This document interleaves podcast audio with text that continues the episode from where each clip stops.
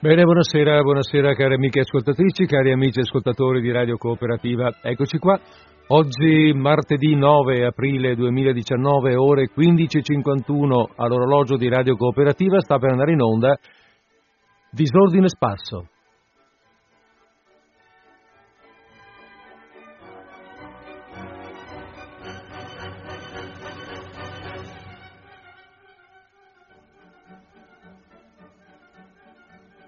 Ebbene, se disordine sparso deve essere, che disordine sparso sia. Quindi, mm, quindi, quindi, quindi facciamo tacere la sigla e andiamo avanti con la nostra trasmissione. Facciamo tacere la musica e andiamo avanti con le parole. Allora abbiamo detto questa è Radio Cooperativa. Questo è Disordine Sparso, io sono Federico Pinaffo e stiamo per andare in onda alle 15.52 in diretta il 9 aprile 2019. Con riferimento alla trasmissione di martedì scorso, restiamo in Italia. Sì, perché noi, sapete, no, ogni tanto ci muoviamo, andiamo a parlare di autori con, di e con autori eh, in giro per il mondo mm, in giro per il mondo e in giro, in giro per la storia, anche per la verità. Comunque questa volta per quanto riguarda almeno l'aspetto geografico restiamo in Italia. E, mm, però usciamo dal Veneto. La settimana scorsa abbiamo parlato di Comisso, abbiamo parlato di un autore veneto che ci ha parlato del Veneto, stavolta invece usciamo un po' dal Veneto e prendiamo un autore della letteratura italiana molto famoso, molto prolifico, e diciamo pure anche molto molto controverso. Eh? Però eh, non è mai, eppure è un, è un, grande autore, uno di quelli che hanno fatto un po' la storia della letteratura italiana e guarda caso non è ancora mai passato in, in tutti questi anni, in tutte queste trasmissioni, per il nostro microfono.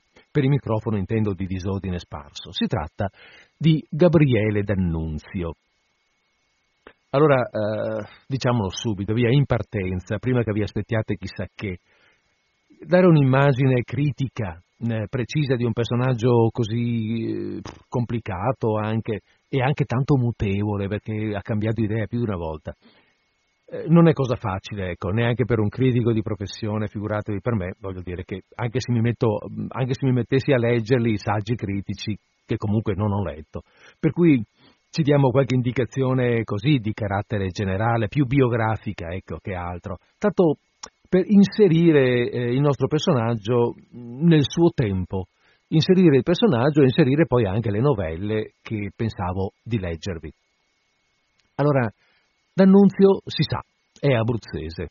È nato a Pescara nel 1863 da una famiglia, boh, insomma, borghese non particolarmente agiata, vive di rendita in realtà, ma grazie a un'eredità. Eh, comunque insomma senza scialare ma, ma anche abbastanza serenamente ecco.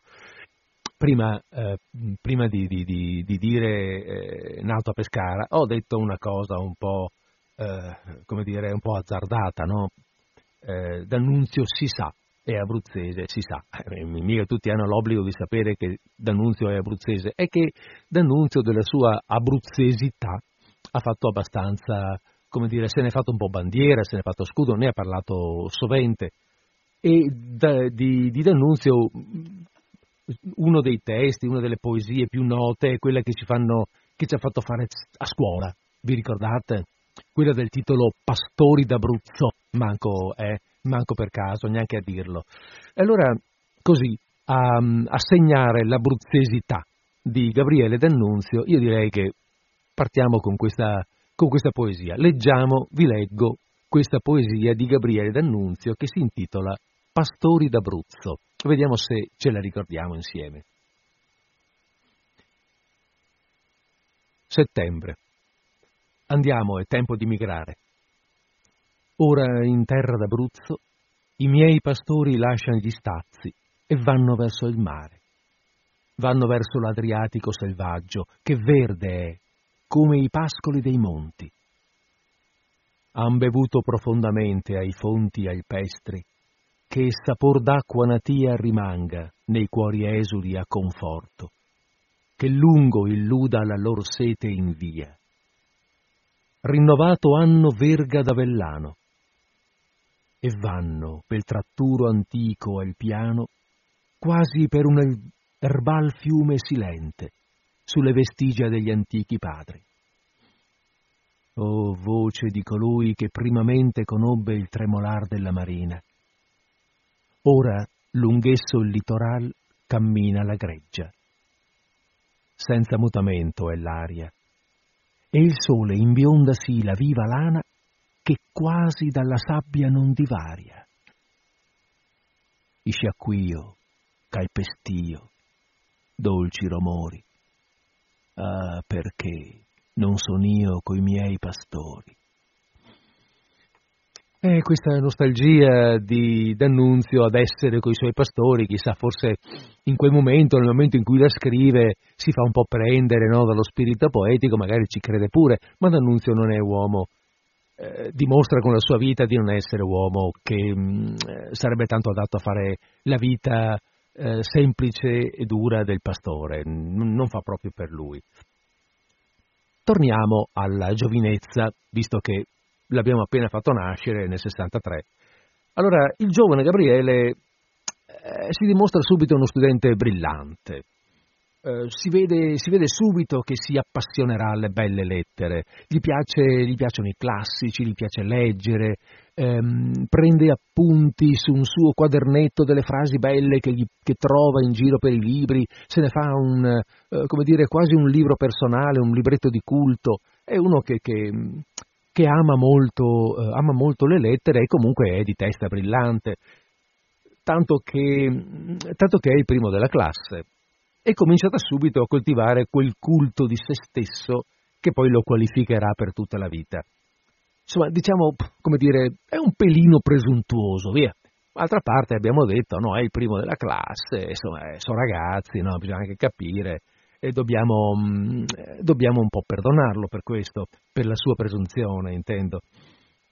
Comunque, mm, sia come sia, a 16 anni comincia già a scrivere, pubblica, pubblica la prima raccolta di poesie, primo vere, a, a, mm, a spese del padre per la verità. Comunque, pubblica, comincia a scrivere.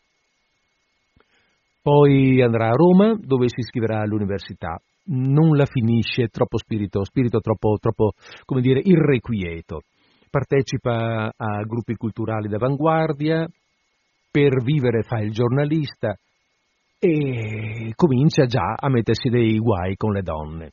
Addirittura una la mette incinta e se la deve sposare. Ehm, comunque è una contessina, una baronessa, insomma, diciamo che l'uomo comincia già a circolare per i, per i, per i circoli alti ecco, della società. Allora uno dice, vabbè, sta attento, ti sei sposato una donna di, di, appunto del, della, dell'alta società, ti sei fatto una bella posizione, tranquillo, no? adesso puoi, puoi, puoi, vivere tranquillamente e magari darti alla prosa, alla lettera, alle belle lettere, che so, queste cose qua, ma non è così, non è il suo spirito questo, lui è un, è un irrequieto, non si ferma qui.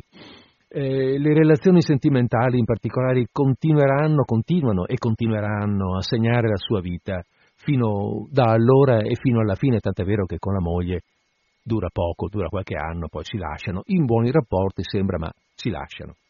Per colpa sua di lui, eh? Perché? Perché è troppo, troppo ondivago, ecco, troppo, troppo brillante, mettiamolo così, troppo irrequieto. A 27 anni pubblica il primo romanzo, Il piacere, un romanzo che lo impone come autore esteta, decadente, che è un po' quel tipo di personaggio al quale lui aderisce, poi aderirà tanto e, e con anche tanto appariscenti da far di sé un esempio di moda, proprio un esempio di, di, di, culto, oggi diremmo un must, devi essere come lui per essere veramente alla moda. Eh, dato, è stato un personaggio mh, veramente molto, molto noto e molto seguito. Scrive, compone, è prolifico, scrive un sacco, scrive un sacco quest'uomo qua. A un certo momento ha una relazione con, famosa relazione con Eleonora Duse, la grande attrice, ehm, per lei compone delle opere teatrali, sua, per un certo periodo sarà lei che eh, interpreta le opere di, di, mm, eh, di D'Annunzio. Eh, poi anche questa storia finisce, diciamo che finisce sempre per colpa su di lui. Eh. Lei, lui la tratta oggettivamente male, la Duse era una donna di grande sensibilità ma probabilmente di poca cultura, lui invece è l'uomo di grande cultura ma forse di sensibilità, Vabbè, ne aveva di un certo tipo e non di un cert'altro. Eh, va a Parigi, a un certo momento della sua vita va anche a Parigi, si trasferisce per un periodo lì. A questo punto è già ormai un personaggio famoso, eh, a Parigi è richiesto, ehm, opera, lavora, gira, briga, ne fa di tutti i colori, guadagna molto perché è molto richiesto per l'appunto, ma anche se li mangia tutti. Ama la bella vita, l'abbiamo detto, un po' eccessiva, la vita eccessiva, gli piace spendere, gli piace tenersi, eh, tenersi in una certa posizione, in una certa situazione e spende. Per cui non è mai veramente ricco, è sempre uno che si mangia tutto. Finalmente nel 1915 avrà modo di dimostrare in maniera diversa tutta la sua irrequietudine, appunto. Scoppia la guerra, come sapete, no? Nel 15 siamo, siamo in guerra e lui è un convinto interventista. Però eh, non si accontenta di eh, fare discorsi, di, di produrre scritti, fa anche questo naturalmente, ma non si accontenta, si arruola si arruola, ci tiene, anche se ormai ha 52 anni, eh, in quelle, quell'epoca lì, non è più un ragazzetto, però eh, si arruola, partecipa, eh, prende il brevetto di volo e a questo punto partecipa a un sacco di azioni militari, prevalentemente appunto aeree e navali. Eh, è sempre in prima, in, diciamo in prima linea da un punto di vista militare, nel senso che mh, partecipa a guida per, per, la verità azioni aeree di un certo rilievo che poi verranno riconosciute, ma è anche in prima pagina, è uno che si fa vedere, è uno che si fa notare. A questo proposito ricordo che ehm, ci sono delle righe, non le ho trovate adesso, non ho avuto il tempo, ma un, mi sono venute in mente all'ultimo momento, delle righe di Ungaretti, eh, nelle quali Ungaretti esprime tutta la sua scarsa simpatia nei confronti di quest'uomo che fa la guerra eh, posando in, in, mille pose da eroe, mentre lui, Ungaretti, eh, ci crede veramente alla fatica e alla, anzi ci crede, ci crede e la vive e la vuole vivere la fatica e la durezza della guerra. Ungaretti è in prima linea sul Carso da Fante e Fante rimane nonostante gli abbiano più volte proposto, anzi quasi imposto, ma lui non ha voluto accettare di fare eh, il corso ufficiali. Lui vuole restare Fante, restare con i suoi compagni in trincea e non può certo avere simpatie per un uomo eh, come, come D'Annunzio. Ma vabbè, questa era una curiosità, lasciamo poi da parte Ungaretti perché è di D'Annunzio che stiamo parlando. Ehm, dicevamo appunto che ha partecipato a molte azioni, comunque viene ferito, perde un occhio. Ehm, ecco, l'azione, eh, l'azione, più famosa eh, di, mh, mm, eh, di, Gabriele D'Annunzio in, quella, in quell'epoca di guerra è il famoso volo su Vienna del 1918, quando conduce una squadriglia aerea sulla direttamente sulla capitale nemica eh, per inondarla di volantini propagandistici. Un'azione che ebbe un grande rilievo, una grande eco anche in Austria, anche presso il nemico, che comunque gli riconobbe il coraggio di avere effettuato una, un'azione di questo genere. E così lui se ne esce dalla Prima Guerra Mondiale pluridecorato e col grado di tenente colonnello, guadagnato sul campo, nel senso che eh, si è arruolato e non era un ufficiale, non era, non, sì, non era ufficiale, e via via, un po' con la sua personalità e un po' poi appunto con le azioni, è riuscito a guadagnarsi eh, vari gradi, a fare una certa carriera militare sul campo ed arrivare a congedarsi come tenente colonnello. Eh, dopo la guerra lui è quello che si inventa, diciamo così, il, il, il modo di dire, il motto della mh, mm, vittoria mutilata, sostenendo cioè che l'Italia avrebbe dovuto ottenere, eh, avrebbe dovuto ottenere l'annessione dell'Istria, fiume, eh, Pola, l'Istria, che non, che non aveva invece ottenuto. E così, visto che non è andata come voleva lui, l'Istria se la conquista lui. Eh, nel 1919 arma una spedizione di legionari che conquisterà Fiume con la quale spedizione conquista Fiume e la fa diventare Stato indipendente, lo Stato indipendente di Fiume, con tanto di Costituzione, fra l'altro, avanzatissima, oltretutto per l'epoca, molto libertaria, molto, molto liberale. E così fino al... Cioè, scusate, lo Stato libero di Fiume ecco, rimane, rimane in queste condizioni fino al 24, quando viene annessa oggettivamente all'Italia e ci rimarrà fino al 1945. Allora, uno così, un tipo come questo che abbiamo sentito nominare adesso, no? con questa vita che ha fatto finora, interventista, militarista, movimentista, non poteva non piacere al fascismo, che aveva proprio queste cose, questi, questi principi nel suo, diciamo, nel suo DNA, come usano dire adesso anche dei partiti politici. Aveva questo, l'interventismo, il movimentismo e il, e il fascismo, questo tipo di fascismo, non poteva non piacere ad Annunzio. E il fascismo in qualche modo si accaparra, il, eh, si accaparra l'uomo, si accaparra il D'Annunzio, lo fa il poeta di regime il Vate, lo chiamava il Duce, il Vate, cioè il poeta sacro del regime fascista.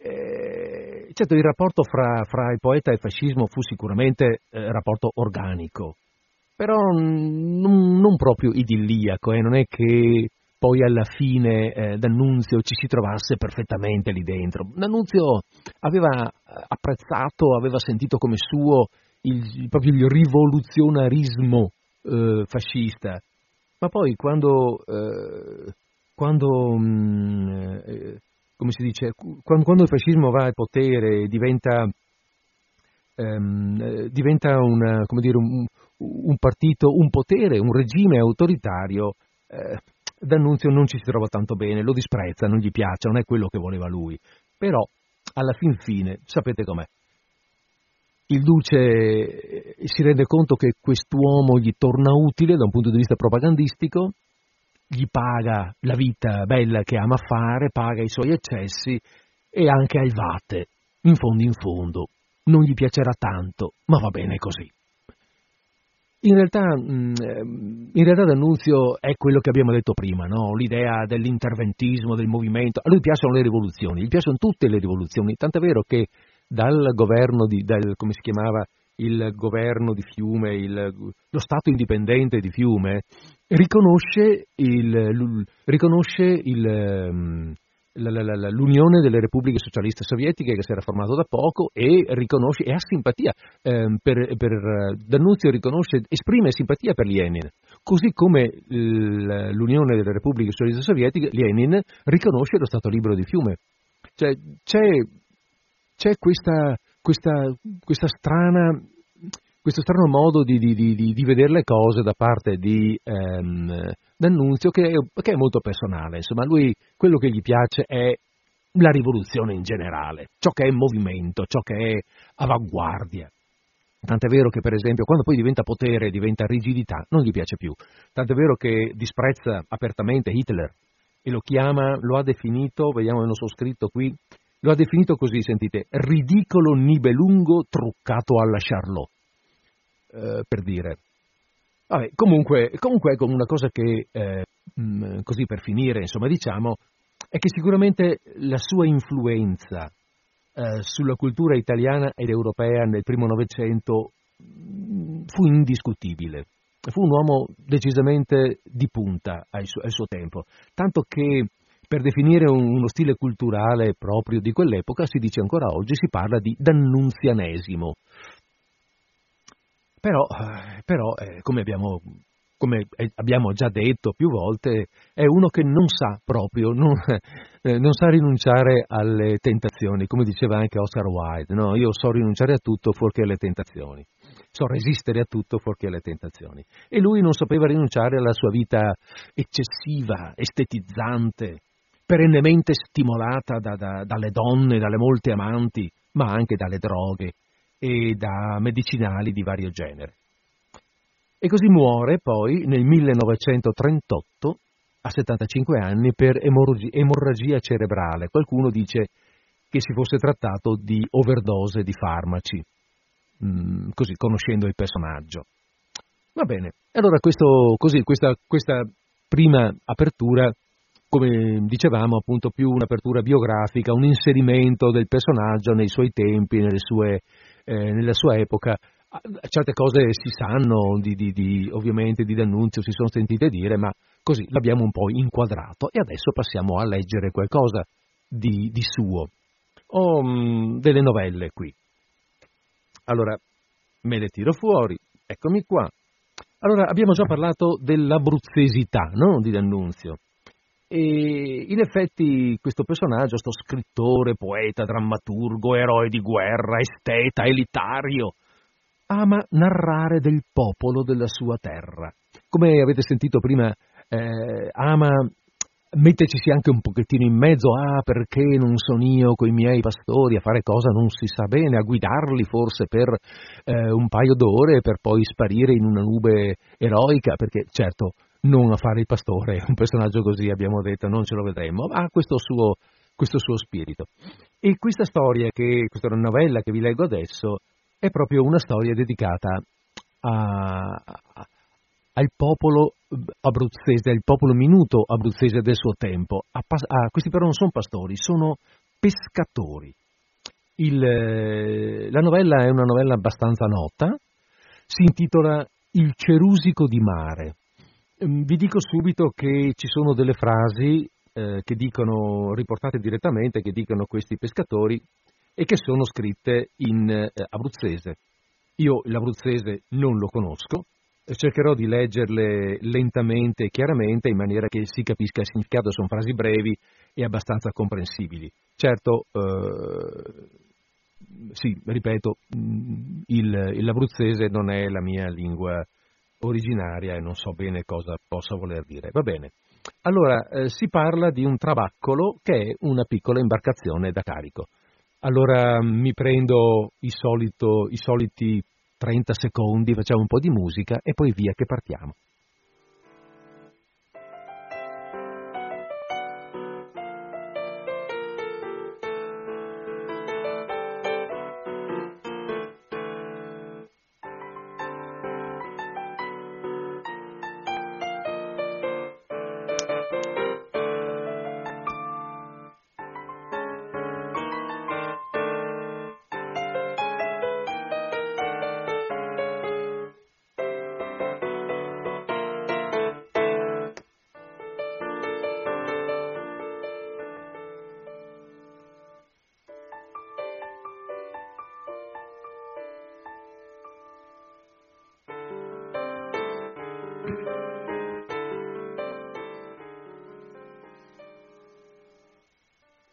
Di Gabriele D'Annunzio, Il cerusico di mare. Il trabaccolo Trinità, carico di frumento, salpò alla volta della Dalmazia verso sera. Navigò lungo il fiume tranquillo, fra le paranze di Ortona ancorate in fila, mentre sulla riva si accendevano i fuochi e i marinai reduci cantavano. Passando quindi pianamente la foce angusta, uscì nel mare. Il tempo era benigno. Nel cielo di ottobre, quasi a fior delle acque, la luna piena pendeva come una dolce lampada rosea. Le montagne e le colline dietro avevano la forma di donne adagiate. In alto passavano le oche selvatiche senza gridare e si dileguavano. I sei uomini e il mozzo Prima manovrarono d'accordo per prendere il vento. Poi, come le vele si gonfiarono nell'aria tutte colorate in rosso e segnate di figure rudi, i sei uomini si misero a sedere e cominciarono a fumare tranquillamente. Il mozzo prese a cantarellare una canzone della patria a cavalcioni sulla prua. Disse Talamonte Maggiore, gittando un lungo sprazzo di saliva sull'acqua e rimettendosi in bocca la pipa gloriosa. Lutemb Nzemmandene. Alla profezia tutti guardarono verso il largo e non parlarono. Erano marinai forti e indurati alle vicende del mare. Avevano altre volte navigato alle isole dalmate e a Zara, a Trieste, a Spalato, sapevano la via. Alcuni, anche, rammentavano con dolcezza il vino di Dignano, che ha il profumo delle rose, e i frutti delle isole. Comandava il trabaccolo Ferrante la Selvi. I due fratelli Talamonte, Cirù, Massacese e Gianluca, formavano l'equipaggio, tutti nativi di Pescara. Nazareno era il mozzo. Essendo il plenilunio, indugiarono sul ponte. Il mare era sparso di paranze che pescavano. Ogni tanto una coppia di paranze passava accanto al trabaccolo e i marinai si scambiavano voci, familiarmente. La pesca pareva fortunata. Quando le barche si allontanarono e le acque ridivennero deserte, Ferrante e Italamonte discesero sotto coperta per riposare. Massacese e Gianluca poi, poiché ebbero finito di fumare, seguirono l'esempio. Cirù rimase di guardia. Prima di scendere, Gianluca, mostrando al compagno una parte del collo, disse «Guarda che tenga qua». Massacese guardò e disse «Una cosa da niente, un gebenzà». C'era un rossore, simile a quello che produce la puntura di un insetto, e in mezzo al rossore un piccolo nodo. Gianluca soggiunse «Medole». Nella notte si mutò il vento e il mare cominciò a ingrossare. Il trabaccolo si mise a ballare sopra le onde, trascinato a levante, perdendo il cammino. Gianluca, nella manovra, gittava ogni tanto un piccolo grido perché ad ogni movimento brusco del capo sentiva dolore. Ferrante da Selvi gli domandò Che tieni? Gianluca, alla luce dell'alba, mostrò il suo male. Sulla cute il rossore era cresciuto ed un piccolo tumore aguzzo appariva nel mezzo. Ferrante, dopo aver osservato, disse anche lui una cosa da niente, già pensà. Gianluca prese un fazzoletto e si fasciò il collo, poi si mise a fumare. Il trabaccolo, scosso dai cavalloni e trascinato dal vento contrario, fuggiva ancora verso levante. Il rumore del mare copriva le voci. Qualche ondata si spezzava sul ponte ad intervalli, con un suono sordo. Verso sera la burrasca si placò e la luna emerse come una cupola di fuoco. Ma poiché il vento cadde, il trabaccolo rimase quasi fermo nella bonaccia. Le vele si afflosciarono. Di tanto in tanto sopravveniva un soffio passeggero. Gianluca si lamentava del dolore. Nell'ozio i compagni cominciarono ad occuparsi del suo male. Ciascuno suggeriva un rimedio differente. Cirù, che era il più anziano, si fece innanzi e suggerì un impiastro di mele e di farina. Egli aveva qualche vaga cognizione medica perché la moglie sua in terra esercitava la medicina insieme con l'arte magica e guariva i mali con farmachi e con le cabale ma la farina e le mele mancavano. La galletta non poteva essere efficace. Allora Cirù prese una cipolla e un pugno di grano, pestò il grano, tagliuzzò la cipolla e compose l'empiastro. Al contatto di quella materia, Gianluca sentì crescere il dolore.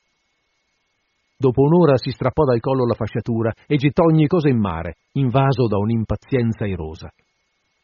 Per vincere il fastidio, si mise al timone e resse la sbarra lungo tempo. S'era levato il vento e le vele palpitavano gioiosamente.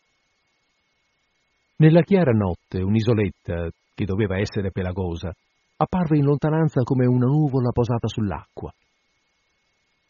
Alla mattina Cirù, che ormai aveva impreso a curare il male, volle osservare il tumore. La gonfiezza erasi dilatata occupando gran parte del collo, ed aveva assunta una nuova forma e un colore più cupo che sull'apice diventava violetto. E che è questo? egli esclamò perplesso, con un suono di voce che fece trasalire l'infermo, e chiamò Ferrante, i due Talamonte e gli altri. Le opinioni furono varie. Ferrante immaginò un male terribile da cui Gianluca poteva rimanere soffocato. Gianluca, con gli occhi aperti straordinariamente, un po' pallido, ascoltava i prognostici. Come il cielo era coperto di vapori e il mare appariva cupo e stormi di gabbiani si precipitavano verso la costa gridando, una specie di terrore scese nell'animo di lui. Alla fine, dalla monte minore sentenziò «È una fava maligna». Gli altri assentirono. «Eh, può essere». Infatti, il giorno dopo, la cuticola del tumore fu sollevata da un siero sanguigno e si lacerò. E tutta la parte prese l'apparenza di un nido di vespe, donde sgorgavano materie purulente in abbondanza. L'infiammazione e la suppurazione si approfondivano e si estendevano rapidamente. Gianluca, atterrito, invocò San Rocco che guarisce le piaghe, promise dieci libbre di cera, venti libbre. Egli si inginocchiava in mezzo al ponte, tendeva le braccia verso il cielo, faceva i voti con un gesto solenne, nominava il padre, la madre, la moglie, i figlioli. D'intorno i compagni si facevano il segno della croce gravemente ad ogni invocazione. Ferrante la Selvi, che sentì giungere un gran colpo di vento, gridò con la voce rauca un comando in mezzo al romorio del mare. Il trabaccolo si piegò tutto sopra un fianco. Massacese, Italamonte, Cirù si gittarono alla manovra. Nazareno strisciò lungo un albero. Le vele in un momento furono ammainate. Rimasero i due fiocchi. E il trabaccolo, barcollando da banda a banda, si mise a correre a precipizio sulla cima dei flutti. Sanderoc! Sanderoc! gridava con più fervore Gianluca, eccitato anche dal tumulto circostante, curvo sulle ginocchia e sulle mani per resistere al rullio. Di tratto in tratto, un'ondata più forte si rovesciava sulla prua. L'acqua salsa invadeva il ponte da un capo all'altro. Va bass! gridò Ferrante a Gianluca. Gianluca discese nella stiva.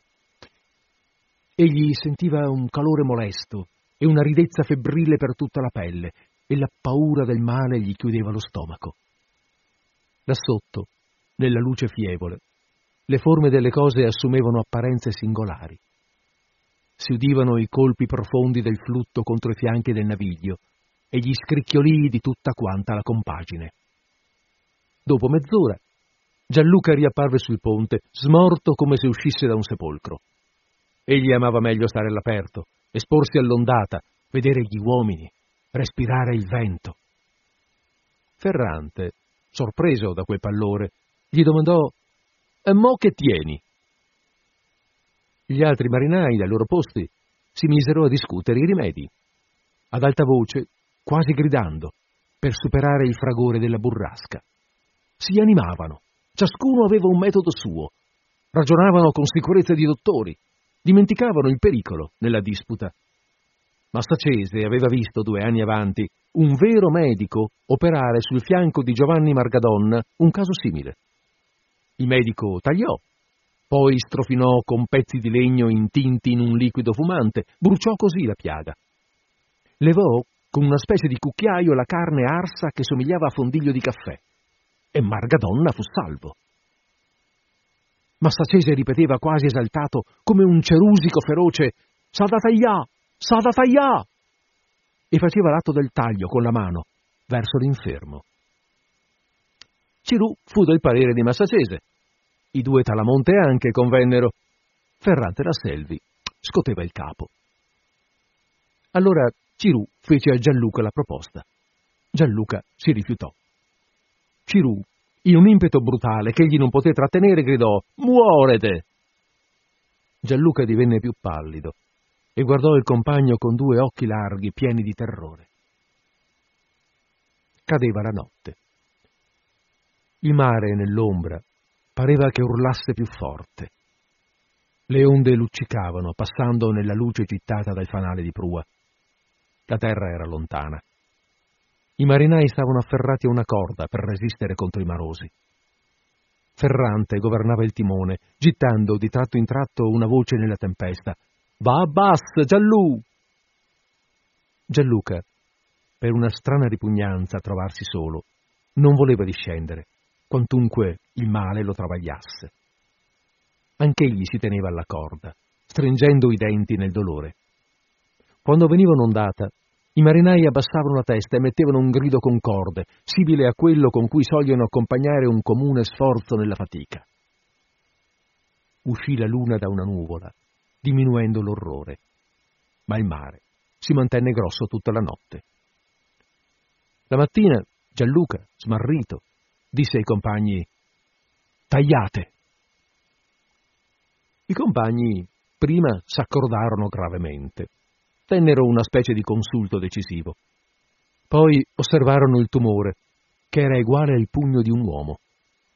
Tutte le aperture, che dianzi gli davano l'apparenza di un nido di vespe o di un crivello, ora ne formavano una sola. Disse Massacese, Coraggio, avant! Egli doveva essere il cerusico. Provò sull'unghia la tempra delle lame. Scelse infine il coltello di Talamonte Maggiore, che era affilato di fresco. Ripeté, Coraggio, avant! Quasi un fremito di impazienza scoteva lui e gli altri. L'infermo ora pareva preso da uno stupidimento cupo. Teneva gli occhi fissi sul coltello senza dire niente, con la bocca semiaperta, con le mani penzoloni lungo i fianchi, come un idiota. Cirulo fece sedere, gli tolse la fasciatura, mettendo con le labbra quei suoni istintivi che indicano il ribrezzo. Un momento tutti si chinarono sulla piaga in silenzio, a guardare. Massacese disse Così e così, indicando con la punta del coltello la direzione dei tagli. Allora, ad un tratto, Gianluca ruppe in un gran pianto. Tutto il suo corpo veniva scosso dai singhiozzi. Coraggio, coraggio! gli ripetevano i marinai prendendolo per le braccia. Massacese incominciò l'opera. Al primo contatto della lama Gianluca agitò un urlo, poi, stringendo i denti, metteva quasi un muggito soffocato. Massacese tagliava lentamente, ma con sicurezza, tenendo fuori la punta della lingua per un'abitudine che gli aveva nel condurre le cose con attenzione. Come il trabaccolo barcollava, il taglio riusciva ineguale, il coltello ora penetrava più, ora meno. Un colpo di mare fece affondare la lama dentro i tessuti sani. Gianluca agitò un altro urlo, dibattendosi tutto sanguinante, come una bestia tra le mani dei beccai. Egli non voleva più sottomettersi. No, no, no! Vieni qua, vieni qua! gli gridava Massacese dietro, volendo seguitare la sua opera, perché temeva che il taglio interrotto fosse più pericoloso. Il mare, ancora grosso, rumoreggiava intorno senza fine. Nuvole in forma di trombe sorgevano dall'ultimo termine ed abbracciavano il cielo deserto d'uccelli. Ormai, in mezzo a quel frastuono, sotto quella luce, una eccitazione singolare prendeva quegli uomini. Involontariamente essi, nel lottare col ferito per tenerlo fermo, s'addiravano. Vieni qua! Massacese fece altre quattro o cinque incisioni, rapidamente, a caso. Sangue misto a materie biancastre sgorgava dalle aperture tutti ne erano macchiati, tranne Nazareno che stando a prua, tremante, sbigottito, davanti all'atrocità della cosa. Spinto dal vento, il trabaccolo ora deviava in su, verso Sebenico, perdendo di vista l'isola. Ma quantunque le onde fossero ancora forti, la burrasca accennava a diminuire. Il sole era a mezzo del cielo tra nuvole color di ruggine. I due Talamonte vennero con un vaso di terra pieno di catrame fumante. Gianluca si inginocchiò per rinnovare il voto al santo. Tutti si fecero il segno della croce. O San Rocche, salveme! Tu d'embrumette una lampada d'argento e l'uoglie per tutte l'anne e trenta libre de ciere. O San Rocche, salveme tu! Tenga la moglie e le figlie, pietà, misericordia, San Rocche mi! Gianluca teneva congiunte le mani. Parlava con voce che pareva non fosse più la sua. Poi si rimise a sedere, dicendo semplicemente a Massacese Fa. Massacese avvolse intorno ai pezzi di legno un po' di stoppa e a mano a mano ne tuffava uno nel catrame bollente e con quello strofinava la piaga. per rendere più efficace e profonda la bruciatura, versò anche il liquido nelle ferite. Gianluca non mosse un lamento. Gli altri rabbrividivano in cospetto di quello strazio. Disse Ferrante da Selvi dal suo posto, scotendo il capo. La veda accise. Gli altri portarono sotto coperta Gianluca semivivo e l'adagiarono sopra una branda. Nazareno rimase in guardia presso l'infermo. Si udivano di là le voci gutturali di Ferrante che comandava la manovra e i passi precipitati dei marinai. La, la Trinità virava, scricchiolando. A un tratto Nazareno si accorse di una falla in cui entrava acqua. Chiamò. I marinai discesero in tumulto. Gridavano tutti insieme, provvedendo in furia a riparare. Pareva un naufragio. Gianluca, benché prostrato di forza e d'animo, si rizzò sulla, bar- sulla branda, immaginando che la barca andasse a picco, e s'aggrappò disperatamente a uno dei talamonte. Supplicava come una femmina. Non me lasciate, non me lasciate! Lo calmarono, lo riadagiarono. Egli ora aveva paura. Balbettava parole insensate, piangeva non voleva morire. Poiché l'infiammazione crescendo gli occupava tutto il collo e la cervice, e si diffondeva anche per il tronco a poco a poco, e la gonfiezza diveniva ancora più mostruosa, egli si sentiva strozzare. Spalancava ogni tanto la bocca per bevere l'aria. Portatemi sopra, a qua mi manca l'aria, a qua mi more. Ferrante richiamò gli uomini sul ponte. Il trabaccolo, ora bordeggiando, cercava di acquistare cammino. La manovra era complicata. Ferrante spiava il vento e dava il comando utile stando al timone. Come più il vespro si avvicinava, le onde si placavano. Dopo qualche tempo, Nazareno venne sopra, tutto sbigottito, gridando Gianluca Samore! Gianluca Samore! I marinai corsero e trovarono il compagno già morto sulla branda in un'attitudine scomposta, con gli occhi aperti, con la faccia tumida, come un uomo strangolato. Disse Talamonte Maggiore, E mo? Gli altri tacquero, un po' smarriti dinanzi al cadavere.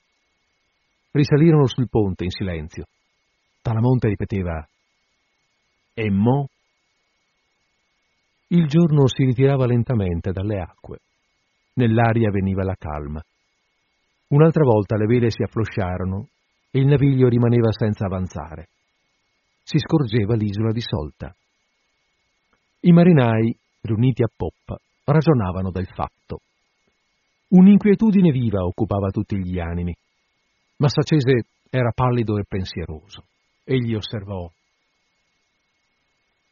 Avessene da dice che l'aveme fatte morinu autre, avesseme da passà guai, questo timore già tormentava lo spirito di quegli uomini superstiziosi e diffidenti.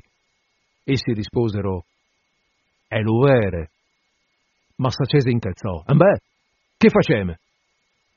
Talamonte Maggiore disse semplicemente, è morte, iettamela a mare. Facemme vedere che l'avemo perduta in mezzo allo fortunale. Certe, non riesce. Gli altri assentirono chiamarono Nazareno. O tu, muta come un pesce!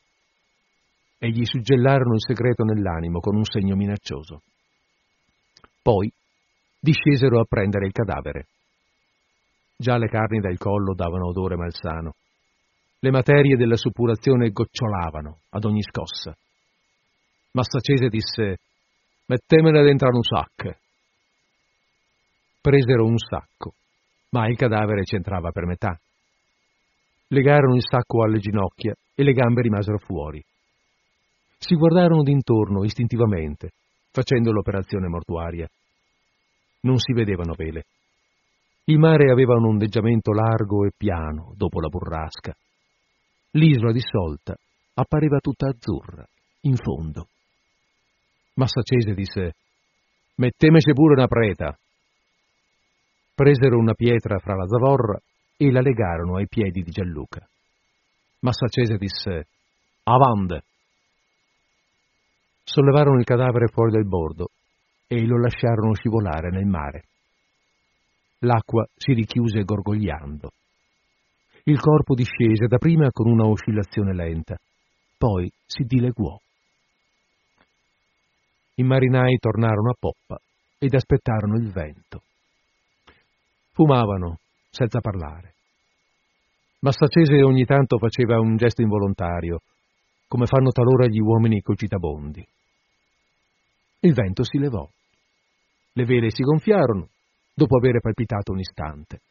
La Trinità si mosse nella direzione di Solta.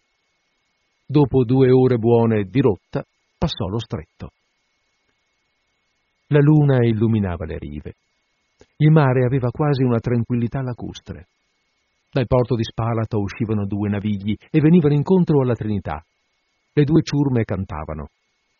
Udendo la canzone, Cirù disse To, so di piscare. Vedendo le figure e le cifre delle vele, Ferrante disse Soli trabaccule di Raimonde Callare e gittò la voce. I marinai paesani risposero con grandi clamori. Uno dei, dei navigli era carico di fichi secchi e l'altro di asinelli. Come il secondo dei navigli passò a dieci metri dalla Trinità, vari saluti corsero. Una voce gridò «Oh Giallù! Addo sta Giallughe?» Massacese rispose «L'avete perduta a mare, in mezzo allo furdunale, dicetecela la mamme!» Alcune esclamazioni allora sorsero dal trabacco degli asinelli. Poi gli addii. Addie, addie, a piscare, a piscare! E allontanandosi, le ciurme ripresero la canzone, sotto la luna.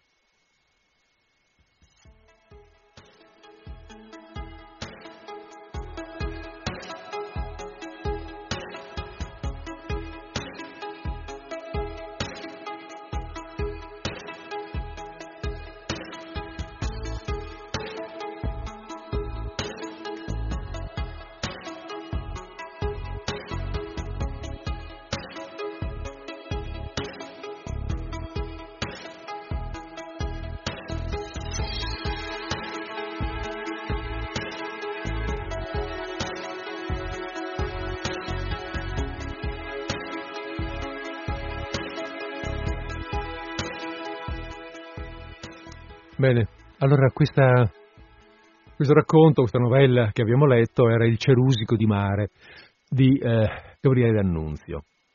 Sono le, 15, no, sono le 16.39 in questo momento ho aperto la linea telefonica 049 880 90 20 per chi eventualmente volesse scambiare un'idea, un'opinione, per chi l'avesse già sentita magari questa storia, la sapevate, l'avete già sentita a scuola, mi ricordo che ai miei tempi si faceva, ma i miei tempi sono lontani per cui magari non tutti e non sempre si faceva la stessa, la stessa cosa. D'altra parte D'Annunzio era abbastanza conosciuto, insomma molte cose si dicevano e si facevano.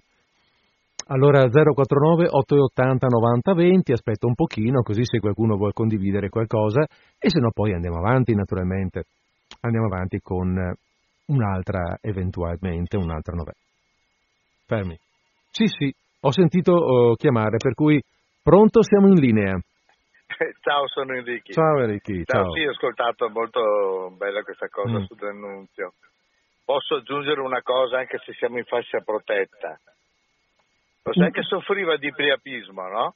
Beh, dicono sì, ne dicono di, però ne dicono di tutti i colori. Eh, perché... No, beh, poi io ho avuto dunque la fortuna, eh, la fortuna artistica mm.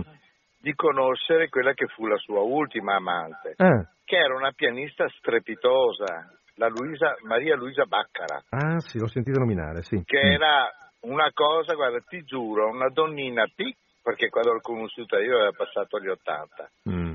Questa donnina piccola, piccola, piccola, magra, magra, magra, che sembrava un appendice dello Stanway Gran Coda che stava suonando, ma il povero Gran Coda, ti giuro, che si spostava fisicamente sotto la pressione delle sue mani. E, se, e, prima stavo entrando in sala dei concerti e non vedevo chi stava suonando, credevo fosse un organo.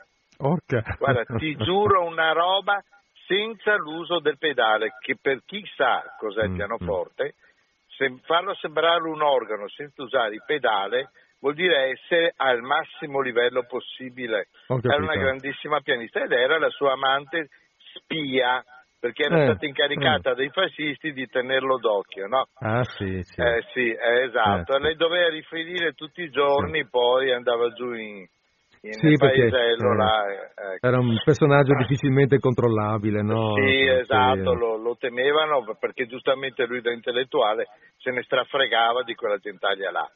Eh, gli piacevano gli ideali perché era un sì. così, ma, ma, eh, ma infarcito di manie, di storie, di robe varie, coltissimo, eccetera, si era fatto prendere da queste cose, da questo entusiasmo sempre giovanile, ma eh, dopo dal punto di vista sì. eh, de, dell'attuazione non era certamente d'accordo e lui aveva, faceva eh, nella sua, nella sua casa lì riuniva gente da tutto il mondo, non ne fregava lui, russi, tedeschi, e metteva tutti assieme.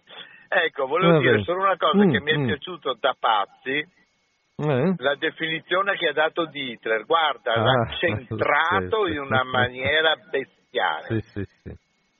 Perché ha messo assieme le due cose, i due opposti. Il Nibelungo e Charlot. Eh. Il Nibelungo cattivo, incazzato, oh. e, e, Charlot, mm. che poi ha, ha, fatto il grande dittatore. Certo, no? certo. Eh, dove l'ha preso bene per i fondelli. Eh. sì. ecco. Beh. Ecco, va bene, ti ringrazio grazie di queste letture, come al solito sono bellissime. Grazie a te. Ciao, ciao grazie, grazie, ciao. ciao. Eh, in effetti è anche vero, non... mentre la leggevo. Ah, c'è un'altra chiamata in linea, benissimo, quindi pronto, siamo in linea. Pronto, ciao Federico, sono Daniela, chiamo da Follina. Ciao Daniela, ben trovata. Ciao Federico, è tante volte che non ti chiamo, finalmente oggi bene, bene. ti ho chiamato. Ci salutiamo, abbiamo l'occasione. Ho ascoltato con interesse, Grazie. continuo ad ascoltare, ti ringrazio tanto. Grazie a te. Va bene. Per la bella lettura tu sei bravissimo. Grazie Daniele. Bravo Federico. Bon. Ciao. Ok, ciao, grazie, buona ciao, serata. Ciao, ciao. Sì, grazie. Eh, no, dicevo che mh, mm, eh, non avevo pensato, finché la dicevo non ci pensavo, in effetti eh, pensavo alla somiglianza di, ehm, alla somiglianza del baffo di Hitler al baffo che usava Chaplin in qualità di personaggio Charlot. Ma è anche vero, giustamente, adesso Enrico ce l'ha ricordato, me ne, ero, me ne ero dimenticato, stranamente perché vuol dire una cosa molto, molto nota e molto famosa, la famosa interpretazione del, di, di, di, di Chaplin in Il grande dittatore, dove sì, non deve neanche truccarsi molto perché tiene il suo famoso baffo charlottiano, anche se il personaggio è tutt'altro, e, eh, e fa una parodia ehm, feroce, feroce ma molto intelligente di, del, del, del, del, grande dittatore per l'appunto che era Hitler.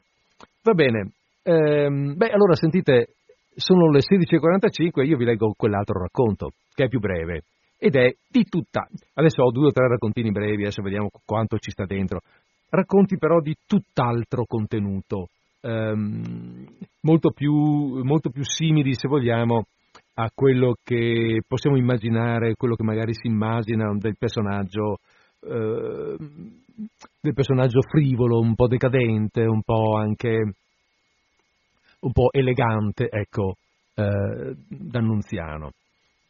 Anche molto, come sentirete, molto ironico, molto sfottente. D'altra parte, cosa volete, D'Annunzio ci siete un po' superiore a tanti, ecco, per cui anche qui il gioco il gioco è qualcosa di assolutamente evidente. Il racconto si intitola Un ricevimento baronale e vediamo un po' che cosa accade in questo, in questo baronale, elegantissimo ricevimento.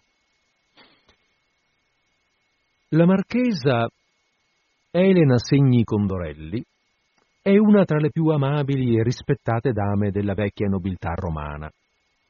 Sebbene abbia già passato la quarantina, ella conserva ancora molte grazie della giovinezza, per virtù specialmente dei suoi meravigliosi capelli biondi.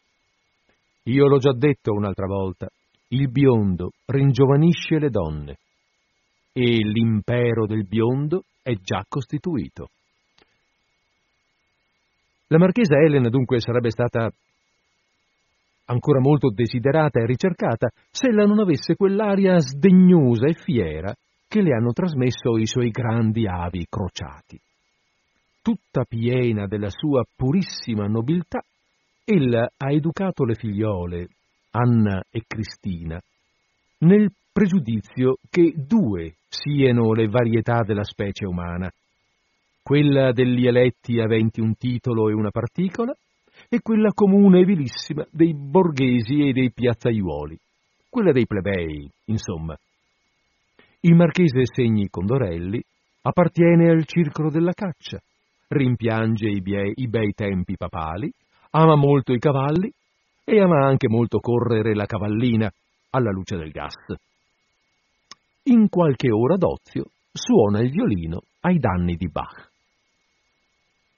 Una mattina la marchesa, tornando dalla messa, varie settimane fa, vide nell'anticamera sul gran piatto di rame battuto una busta di dimensioni straordinarie, una busta che doveva certamente contenere un biglietto d'invito.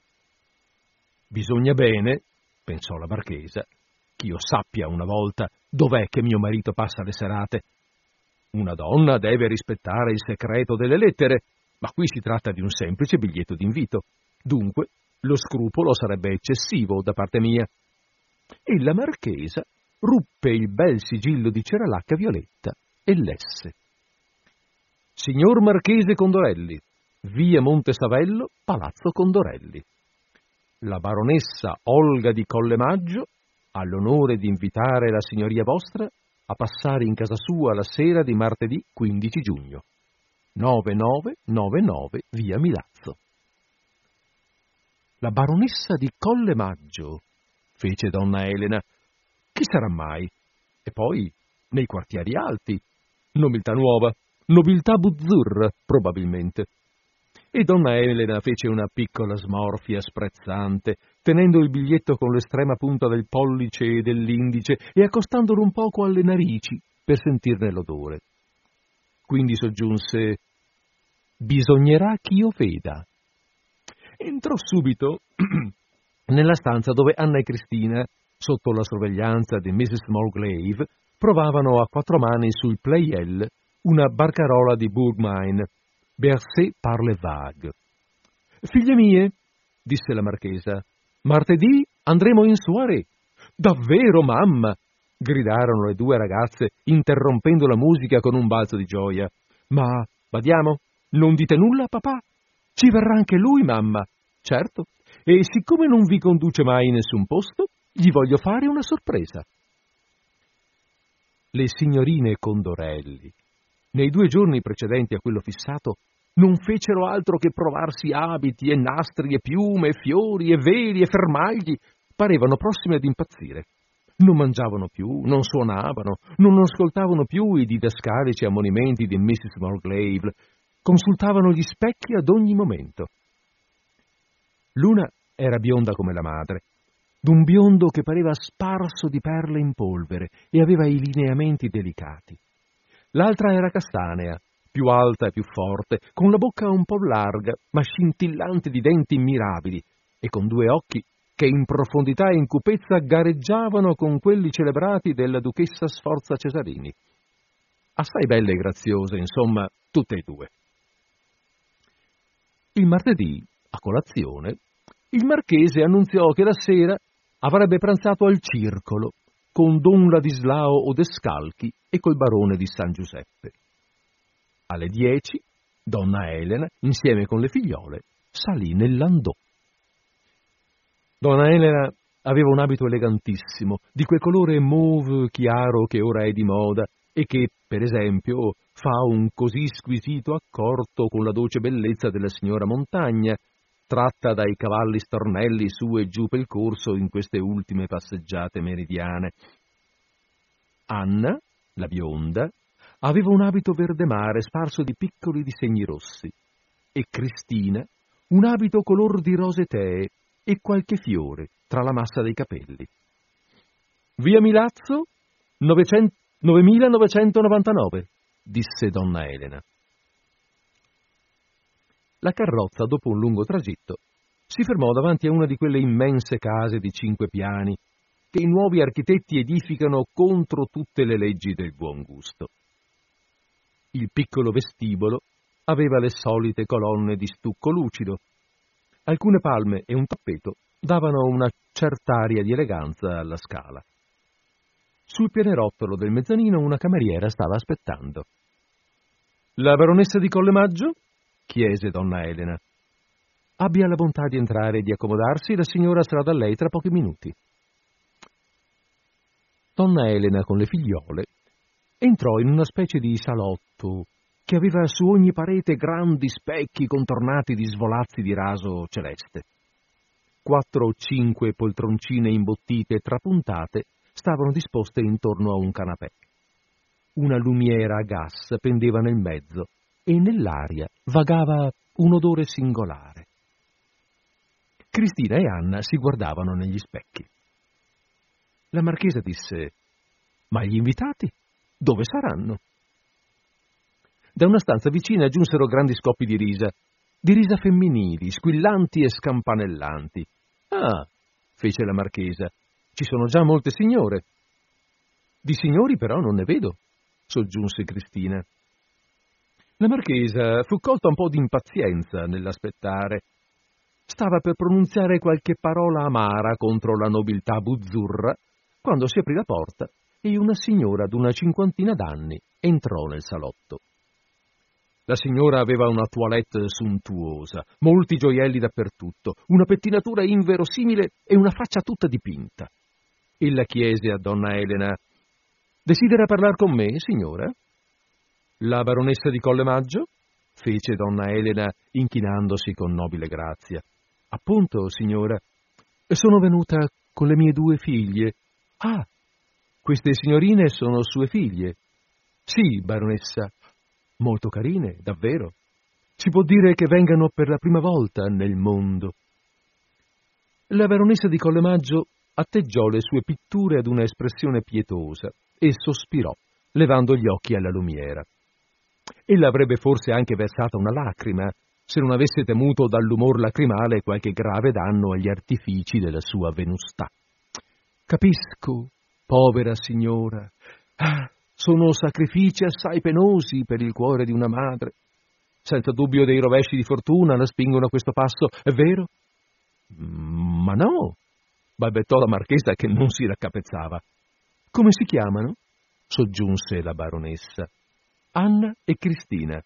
Le chiameremo Fucsia e Camelia. Perché mai? È l'uso. Donna Elena stava per chiedere una spiegazione quando entrò una donna tutta vestita di rosso, che mormorò alcune parole all'orecchio della baronessa. Va bene, vengo, disse la Colle Maggio. Avvertite di là che non facciano tanto chiasso. Vengo subito. E volgendosi alla marchesa, ebbene, se parlassimo un poco di queste bambine. Volentieri, rispose la marchesa. Il salone dov'è? Piano, esclamò la Colle Maggio. Non s'entra mica così subito. Eh, ci sono naturalmente delle formalità. Che formalità? chiese donna Elena stupita. La baronessa trasalì. Ma, ma per carità, signora, mi dica, com'è che ella è venuta qui? Dio mio, rispose Elena, l'ho trovato un, un invito per mio marito, un invito a questa soirée, e volevo fargli una sorpresa. La Colle Maggio saltò su d'improvviso. Esca, esca subito, signora, per carità. Se non ha una carrozza la manderò a cercarne una, ma presto. Ho, ho il mio landò. Meglio, vada via, vada via. Copra il viso alle signorine e discenda per di qua, ma presto. La marchesa trascinò Anna e Cristina per pianerottolo credette un momento di venir meno. La carrozza si diresse a trotto serrato verso Monte Savello. Le signorine non aprivano bocca per lo stupore. La marchesa recitava preghiere a voce bassa e si faceva ogni tanto il segno della croce.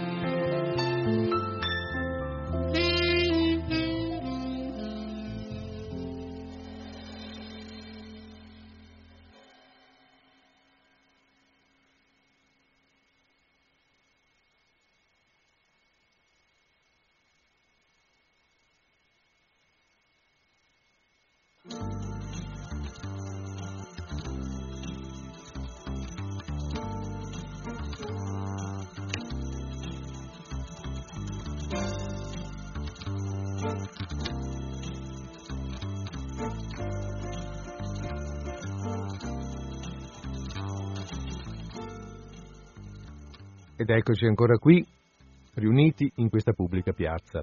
Eh, questo racconto, come avete sentito, era molto diverso da quell'altro.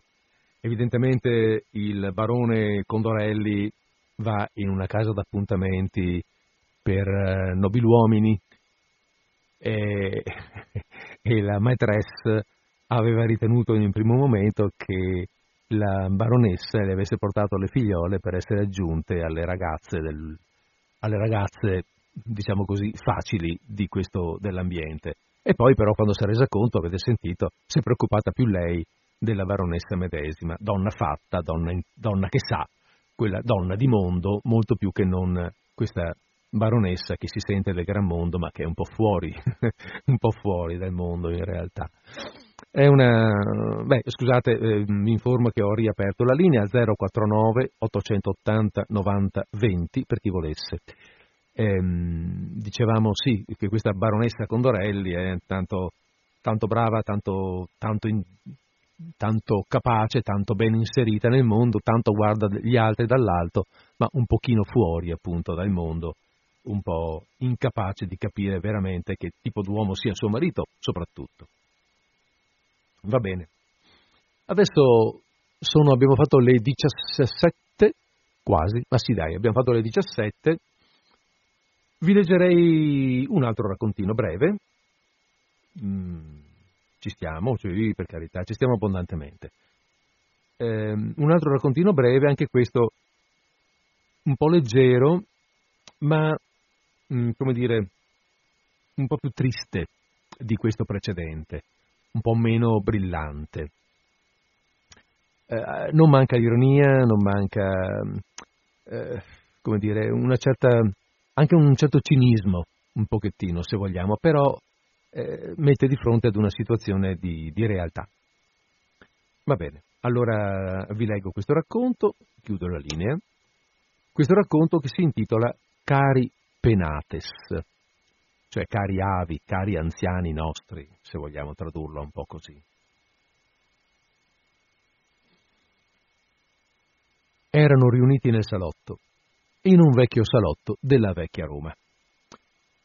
Otto stampe colorite, chiuse in cornici nere, adornavano le pareti coperte di una tappezzeria verdognola a fiorami. Sopra un canterale del secolo XVIII con la lastra di marmo roseo e le borchie di ottone, posava tra due spic- piccoli specchi retti da sostegni d'argento un trionfo di fiori di cera in una campana di cristallo. Sopra il caminetto scintillava una coppia di candelabri dorati con le candele intatte. Molte sedie con sulla spalliera vignette di favole pastorali, un canapè di stile Empire Tre o quattro poltrone moderne concorrevano alla discordia delle forme e dei colori. La zia Orsolina era intenta ad un lavoro di maglie, nella luce dolce che si spandeva sulla tavola attraverso un gran paralume color di rosa. Accanto alla zia, il nipote e la nipote sposi novelli avevano un'aria di gravità. Il caffè era ancora fumante nelle tazze orlate d'oro. Parlavano di affari per aiutare la digestione. Luigi e Cecilia, sotto quell'apparente aria di gravità, dovevano essere felici, ma vestivano ambedue il lutto stretto, poiché il padre era morto da poco tempo. Di tanto in tanto, la zia Orsolina tirava fuori un gran fazzoletto ed asciugava una lacrima che le si formava nel cavo degli occhi, chiara e lucente come una perla scaramazza. I giovani sposi si guardavano con un sorriso discreto. Anch'essi avevano, forse in fondo al cuore, un rimpianto, ma ora si parlava d'affari. Cecilia, figlia unica, aveva versato per otto giorni continui un torrente di lacrime, ma la sorgente delle lacrime prima o poi si inaridisce. Luigi, genero fortunato, ereditava tutto, ma quantunque erede aveva sentito molto dolore perché il povero morto era in fondo un vecchio pieno di bontà. Negli ultimi tempi aveva un solo difetto. Con 73 primavere sulla nuca era diventato goloso e brontolava a tavola con una prolissità spaventevole quando per caso una pietanza non gli piaceva. Luigi si rammentava delle ultime sere. Un colpo d'apoplessia aveva ucciso d'un tratto il povero Sor Lorenzo. Del resto, la casa era stata sempre tranquilla, anzi quasi patriarcale. Come il vecchio restò vedovo, chiamò a sé la sorella Orsolina, anche vedova, e ridotta alla miseria dai vizi del marito. Orsolina voleva bene ai due giovani come se essi fossero stati due figliuoli suoi, e così il vecchio, anche dopo la morte della moglie, aveva conservata intatta l'abituale tranquillità. Ora i due sposi si trovavano costretti a parlare d'affari con la zia Orsolina, perché insomma la vita non poteva essere sempre la medesima. Luigi, giovine, piuttosto bello, di un certo impegno e di una certa audacia, ambizioso, era impiegato al Ministero degli Esteri, ma non si sentiva affatto disposto a vegetare negli oscuri uffici del Palazzo della Consulta. E negli ozi pomeridiani, chino su qualche mucchio di carte commerciali, aveva fatto dei sogni. Anche Cecilia era assai fiera, ambiziosa, irrequieta. Poiché possedevano una discreta fortuna, non avrebbero forse potuto aspirare a una maggiore altezza? Luigi aveva studiato e si sentiva forte e conosceva uomini assai inferiori a lui che erano diventati personaggi importanti. Ora appunto il vecchio aveva impedito a Luigi d'accettare un qualunque posto all'estero. Il vecchio non poteva avventurarsi in lunghi viaggi. Fortunatamente e sfortunatamente il vecchio era morto a tempo e Luigi poteva alla fine slanciarsi verso l'avvenire. Pareva che i sogni cominciassero ad avverarsi. In quei giorni era stato offerto a Luigi un ufficio diplomatico al Giappone in un paese bellissimo, dove il clima era assai mite e dove la vita era assai facile. Luigi non doveva far altro che accettare e partire. Cecilia ne era lietissima. Ella dunque avrebbe viaggiato gratis, sopra un gran piroscafo per molti giorni. Sarebbe stata trattata quasi come la moglie di un ambasciatore. Avrebbe avuto molti domestici, forse un palazzo. Ella guardando i paesaggi dipinti sul suo ventaglio giapponese, si abbandonava al volo della fantasia e vedeva un paese tutto fiorito di peoni e di bambù, sotto un cielo tutto roseo, dove le cicogne e le gru si abbattevano placidamente su riviere coperte di loti e di ninfee. Ella si fermava a lungo dinanzi alle vetrine della signora Beretta e tornava a casa un poco inebriata, con gli occhi tutti pieni del fulgore dei satsuma e delle stoffe ricamate. Il suo palazzo, dunque, doveva sorgere sulla riva di un piccolo fiume pescoso. Il avrebbe versato il tè nelle tazze rare, in mezzo a una decina di ufficiali di marina italiani e stranieri, corteggiata e desiderata. Il ricordo doloroso della recentissima morte dileguava a poco a poco. Soltanto la zia Orsolina era pensosa e triste. Era triste, benché approvasse i propositi dei due sposi e li incoraggiasse. Ella vedeva la loro felicità e diceva Avete ragione, avete ragione, figlioli. Ma il pensiero di se stessa la saliva. L'avrebbero condotta al Giappone? Eh, ella aveva un po' paura per il viaggio. Ma a Roma, sola sola, abbandonata, che avrebbe mai fatto? Ebbene, zia, che dice? chiese d'un tratto Luigi. Bisogna accettare, non è vero? Ma certo. Povero papà, sospirò Cecilia. Come sarebbe felice se potesse sapere la nostra fortuna e pensare che ci è voluta la sua morte per assicurare l'avvenire di Luigi. E si mise a piangere.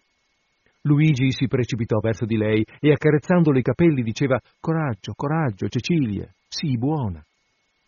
La zia Orsolina si asciugò gli occhi col gran fazzoletto. Avete ragione, ella disse. Pensate al vostro avvenire. Quanto a me. I due giovani trasalirono. Cecilia guardò il marito e impallidì un poco.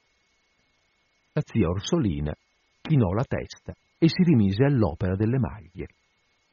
Alla luce si vedevano certi piccoli moti convulsi nella cavità delle sue guance e nelle rughe agli angoli della bocca appassita. Le dita, nel lavorare, sbagliavano. Anche la sua felicità, cara zia, è assicurata, disse Luigi dopo una pausa. Ella capisce che alla sua età sarebbe pericoloso esporsi a uno stesso rischio con noi che siamo giovani. È vero, è vero, fece la vecchia rassegnata, senza smettere il lavoro. Pensi, zia, soggiunse Luigi, una traversata come quella, e il clima poi. Sarà per noi un gran dolore lasciarla qui, ma ella terrà tutti i mobili, cara zia, e prenderà un appartamentino un po' meno caro. Questo è troppo grande per lei e per una cameriera. È vero, zia? È vero. Le scriveremo continuamente, tutte le volte che partiranno i piroscafi. Le lasceremo tutte le carte di famiglia, i ricordi. Non porteremo via che il ritratto del povero papà. Ah, sarà un grande dispiacere al momento di partire, ma che vuole? Bisogna rassegnarsi. Non è vero, zia? Sì, sì, figliolo, rispose la vecchia. Cecilia aggiunse, e sai, zia, tu devi andare di tanto in tanto a Campoverano. Bisogna che tu ci vadi un poco, tu, alla nostra cappelletta. Laggiù non si curano mai di nulla. E c'è pure il tuo posto, zia. E, prima o poi, bisogna che tutti passiamo per di là. Non c'è che fare. Ti lasceremo la chiave.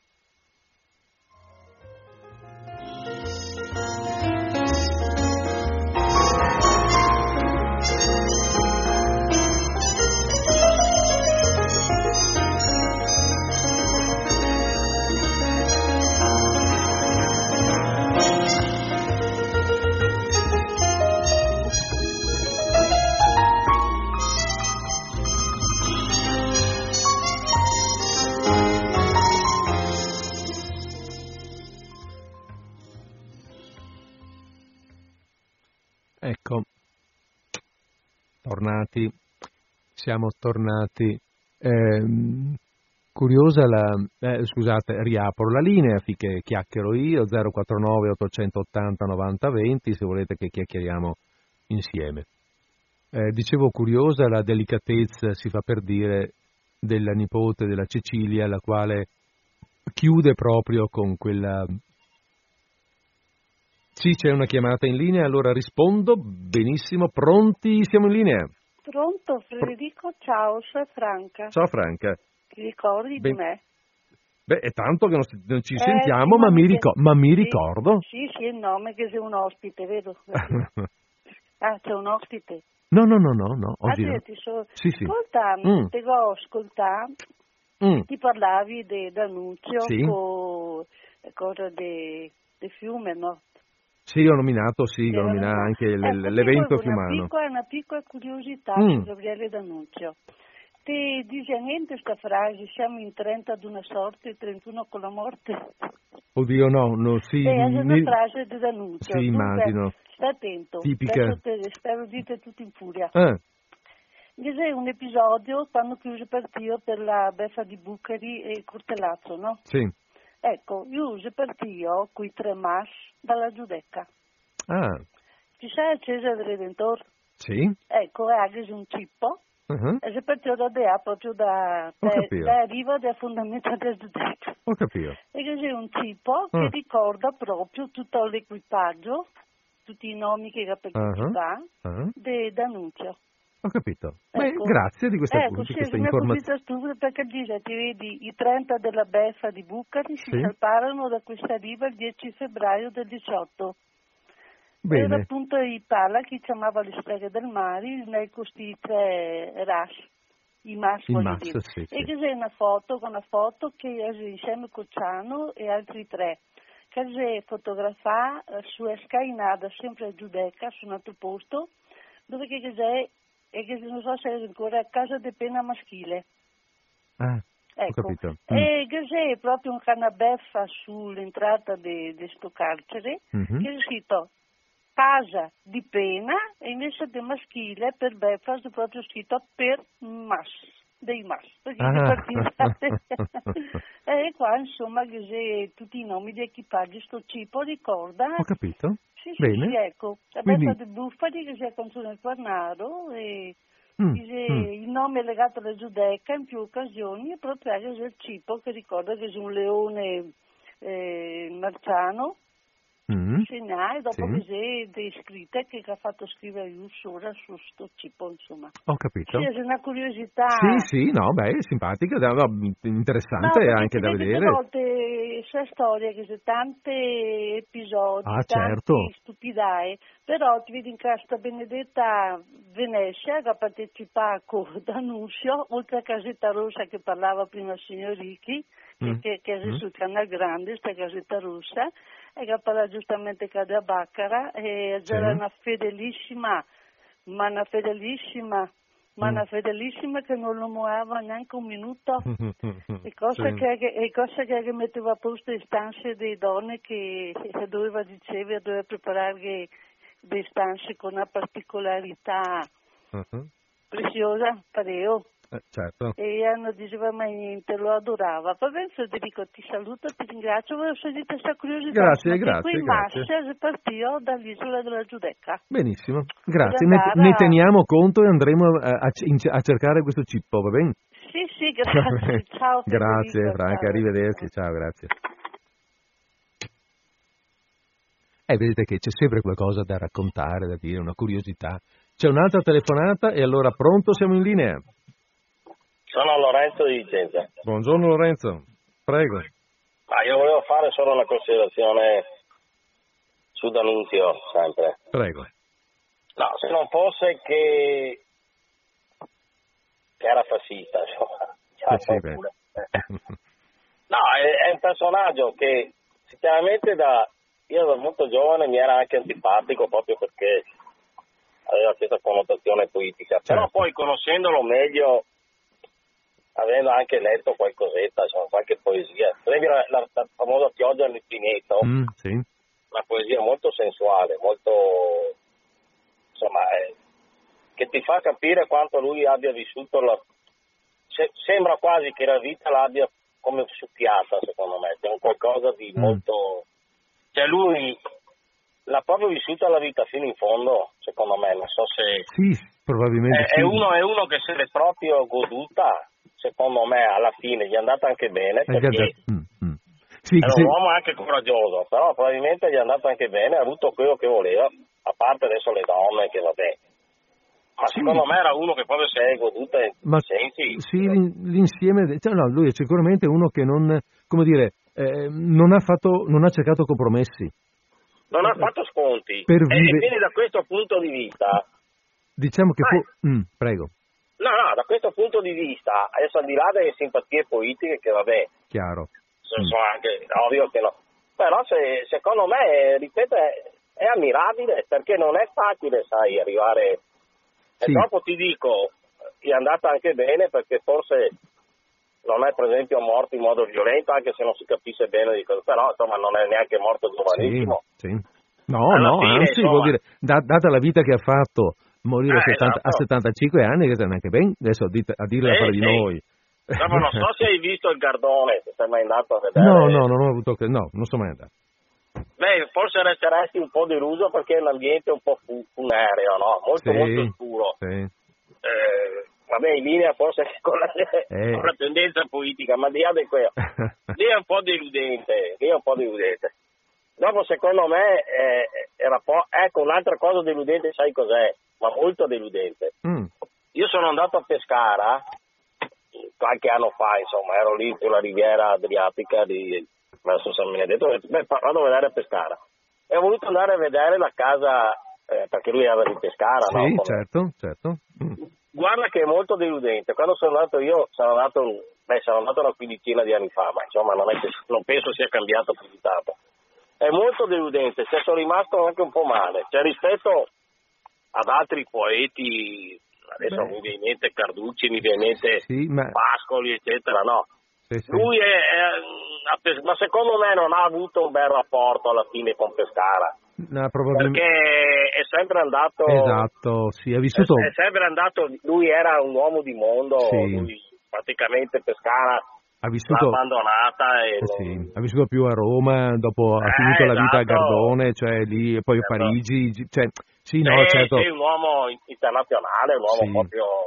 cioè, Infatti- Anche perché Pescara, se devo essere sincero, dopo chiudo, non mi pare una gran città, tra l'altro. Ah, già adesso, si so dire a quel tempo, Sì. ovviamente era ancora Sì. più piccola, più... Sì. Sì, non è una, città molto, insomma, non so se Sì, tu sì. sei mai stato. No, no, ma posso immaginare, sì, Però città... ti assicuro che è una delle città forse più brutte che abbia visto, anche se adesso la parte moderna potrebbe anche essere interessante, ma come città vecchia non dice niente. Mhm. Basta, erano solo considerazioni così Va bene, sì, sì, d'accordo, ecco. bene, bene, grazie. Va bene, Va grazie. bene. Ciao, grazie, grazie. grazie Lorenzo, arrivederci, grazie.